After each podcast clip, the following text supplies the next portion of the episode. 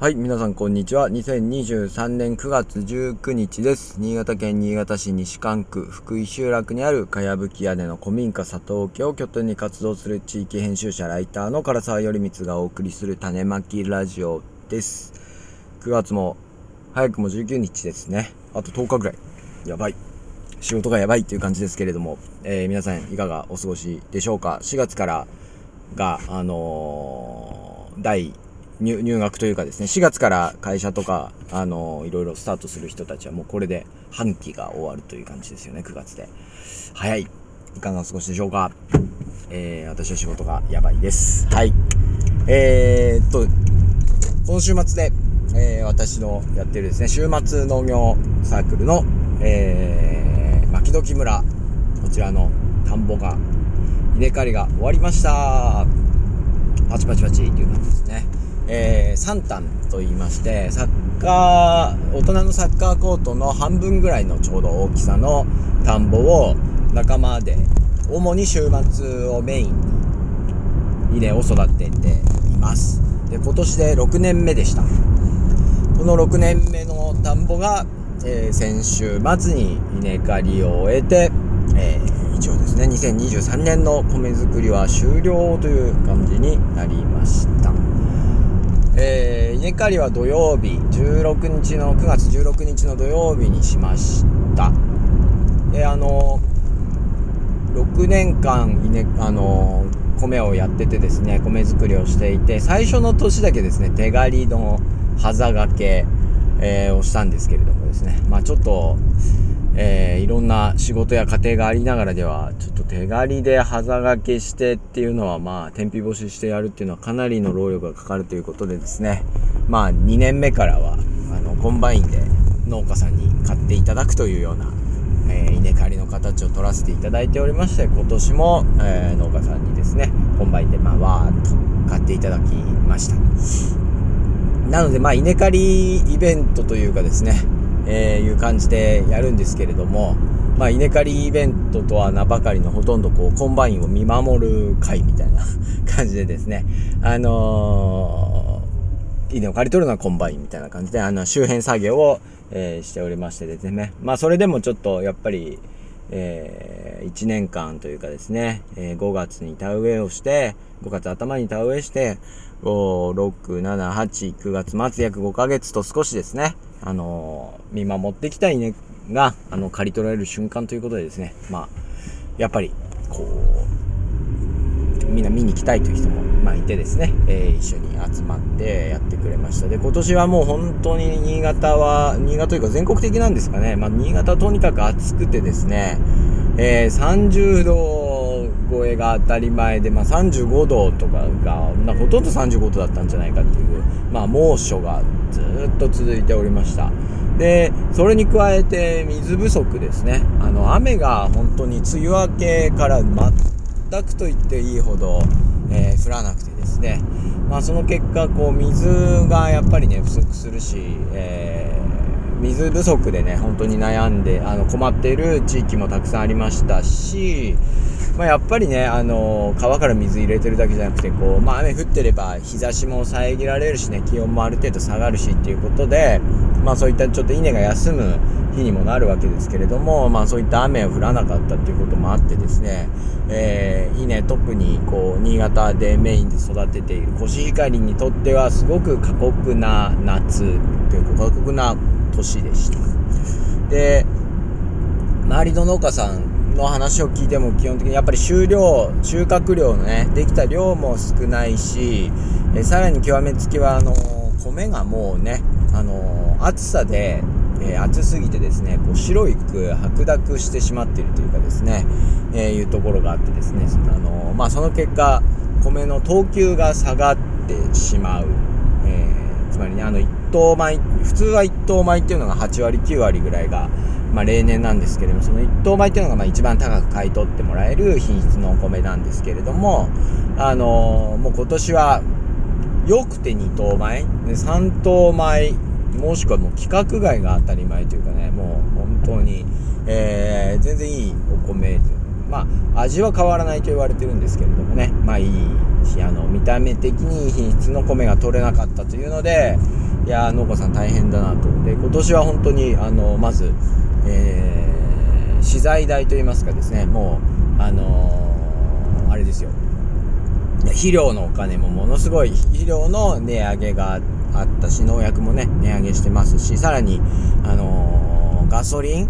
農機具を動かしてのガソリンの値段も高くなっているし、えー、もっと言うとあの稲を乾かすための、ね、灯油代なんかもね昔は100円切ってた灯油代が今ねガソリンと前ちょっと前のガソリンと同じぐらいの値段になっちゃってですね。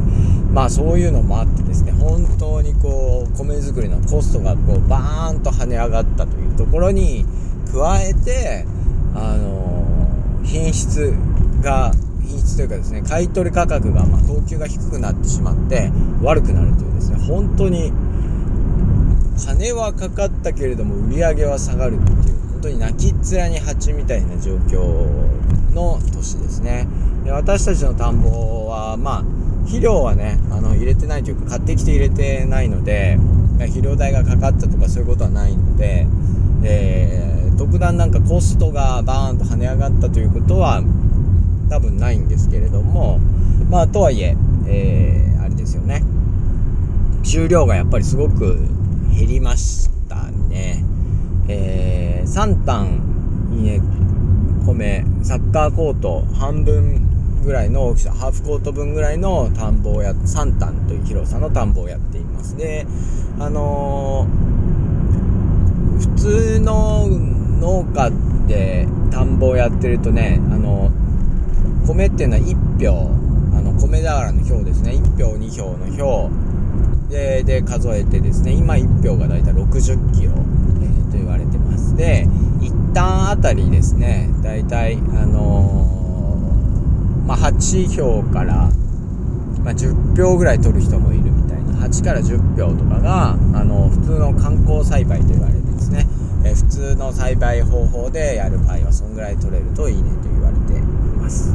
で私たちはま自然農法みたいな形でですね、え、農薬化学肥料も使わないなんなら有機資材も全然使ってないというようなあのやり方でやっているので当然ね収量はこう落ちるんですけれども、まあ、昨年はね、あのー、それでも単種7票ぐらいいってたんですね、えー、6票後半ですね。ほぼ7票。単種7、えー、なので3単で、え21票いったかいかないかぐらいですね、えありました。であの米袋玄米を入れる米袋っていうのはちょっと30キロの袋になってますのでこう、まあ、30キロの袋2つで、まあ、1票っていう感じなんですよね。だから袋が去年は41袋か2袋ぐらい、えー、あったんですね。でただ今年はですね本当にえー、取れなかったというかですね米がちっちゃかったんですかね。あのー、単種が5票とかになってしまってですね。33袋なのであ違う33そう33袋でした。30キロの袋が33袋なので、まあ、16.5票。それを3で割ると、まあ、5.3秒ですね。いや単種5.3秒はきついですね。しょうがないけども。しょうがないけどきつい。うん。まあ、暑さもあったしやっぱりこう暑いさもあったし手入れもまあちょっと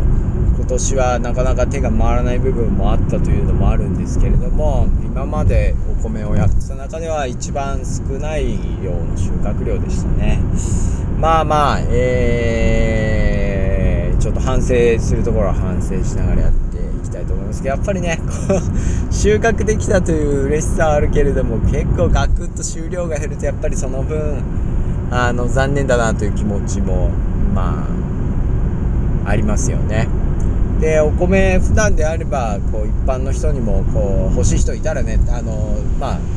手間かかってるんですごい高い値段でですけど買いたい人いればあの買ってもらっていたんですけれどもちょっと今年は多分売れないんじゃないかなあのなんか身内だけでおそらく、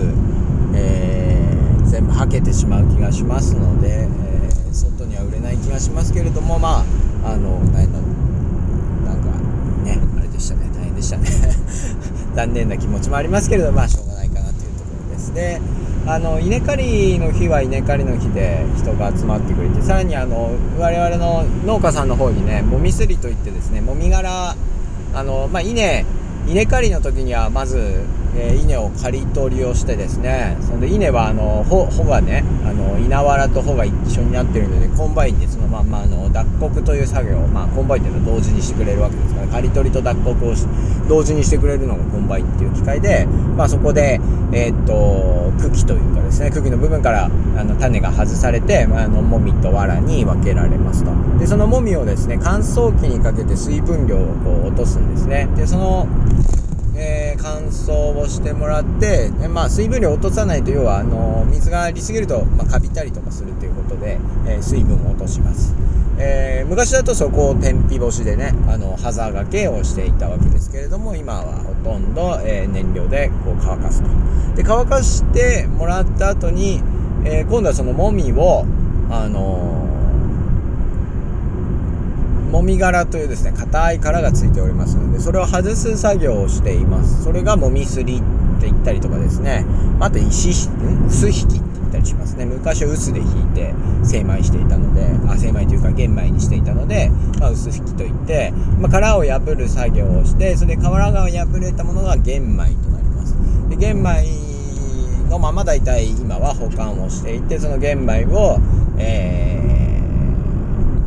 まあ、食べる時に人によっては玄米のまま食べる場合もあるし、えーと、精米してですね、えー、食べる人もいるということで、まあ、精米して、えー、食べていますというのが、まあ、米作り米の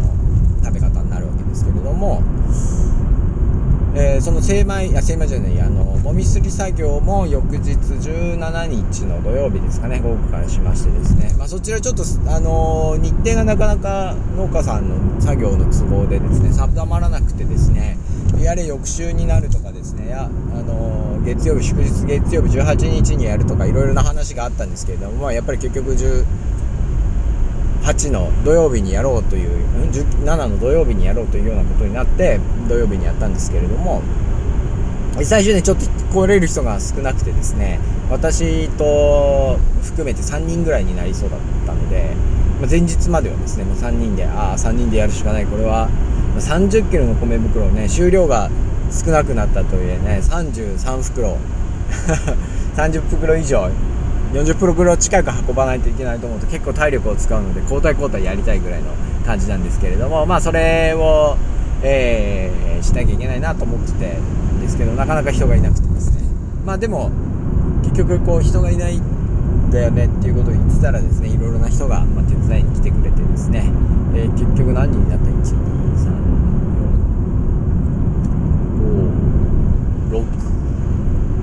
7人ぐらいですかね、えー、78人で作業を、えー、することになりましてですね。まあ重いお米も、えー、結構楽に運べたしさらにはあのー、もみ殻がね最後出るのでそのそのもみ殻を田んぼのに戻しに行くっていうのをやってたわけですけれどもその田んぼにね、えもみ殻を落としに行く作業もまあみんなでやれて、えー、楽しくですねえー、作業できましたで今回新しく初めてこの もみすり作業から初めて牧時村に顔を出してくれた人がいたりとかですねあと久しぶりに顔を出してくれる人がいたりとかですごい、えー、緩やかながらこう少しずつその活動に加わってくれる人というかですね顔を出してくれる人の輪があの広がってきてくれていることに本当嬉しく思いますね。でやっぱりこうこの6年やっていてね当然すごく最初の頃からずっと、えー、一緒にやってる人もいるし、まあ、途中でねどんどんどんどん中にあの関わってくれてた人も、まあ、いっぱいいてですね何て言うんですかね。あのー、そういう米作りとか、あのー、かやぶき屋根の古民家の保存とかですね。えー、いろんなものを通じてこういろんな人が、まあ、会いに来てくれるというかですねつながりを持ってくれるっていうのは本当にありがたいことだと思うしあの続けててよかったなという、えー、感じですね。はい。でまあちょっとあのー、今地域の農家さんがね高齢化本当にしてるしなかなかね今後今まで6年間私たちは本当に周囲の人たちはねこう何て言うんですかね本業と言いますか普通に商売として農業やってる人がた,、まあ、たくさんいる脇でね一角でこう趣味で、えグループでやってきていてですね、まあ、そのやり方つまりあの稲刈りはお願いして乾燥もお願いするっていうのが、まあ、今まではこう当たり前のようにできていたわけですけれども今後ねちょっとそれがどこまでやってもらえるのかとかですねあるいはこう周りの田んぼが本当にできなくなってくるっていう状況もあってですね、まあ、結構今後どうやっていこうかっていうのはなかなか悩ましいなというところですね。私たちのね田んぼ自体はおそらくもう本当に今のやり方でやる以上はこう3単サッカーコート半分分ぐらいを広げるっていうのはまあ現実的に難しいし難しいですよね。広げるのは無理だと思われますのでまあそれは絶対できないなと、えー、で維持もまあ維持は大変だけど頑張るけど大変。大変だけど維持していけるっていうのがまあギリギリ3単なのかなでもちょっと周りの農家さんがねちょっと協力できないとかもう自分のところ廃業するとかなってくるとまた話が変わってくるのでまあいろいろちょっと考えないといけないなというようなうん。うん。状況ではあります。まあ6年ねやっているのでまあね急にやめたっていうわけにもいかないでしょうしなかなかねちょっとこの先を考えるといろいろ考えないといけないなという考えが考えで大変ないろ,、まあ、いろいろ考えたいなというふうに、えー、思っています。はい。まあえー、まだね我が家は実は新米というかあの旧米というかですね2022年のお米があと1袋どんと残っているのをさあの残っていますので、えー、新米を食べ始めるのは10月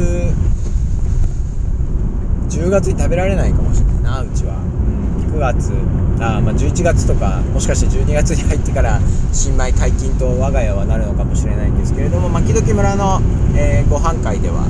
えー、新米に次からしていきたいと思っていますので、えー、ぜひね新米味わいに来ていただきたいと思いますし、えー、この後はね、まあ、畑秋冬野菜畑をちょっとやったりとかですねあとは佐藤家の、え、整備というかですね、まあ、綺麗にしたりっていうのを秋までやってえー、終わりかな、うん、今年の牧時村も終わりかなと思います。まだまだでもやることあったりとかですね、えー、ゆっくり楽しめる機会も多いと思いますのでぜひね、あのー、田舎こう本当に古き良き田舎日本みたいなところに遊びに来て、えくれればなと思います。はいということで聞いてくれてありがとうございました。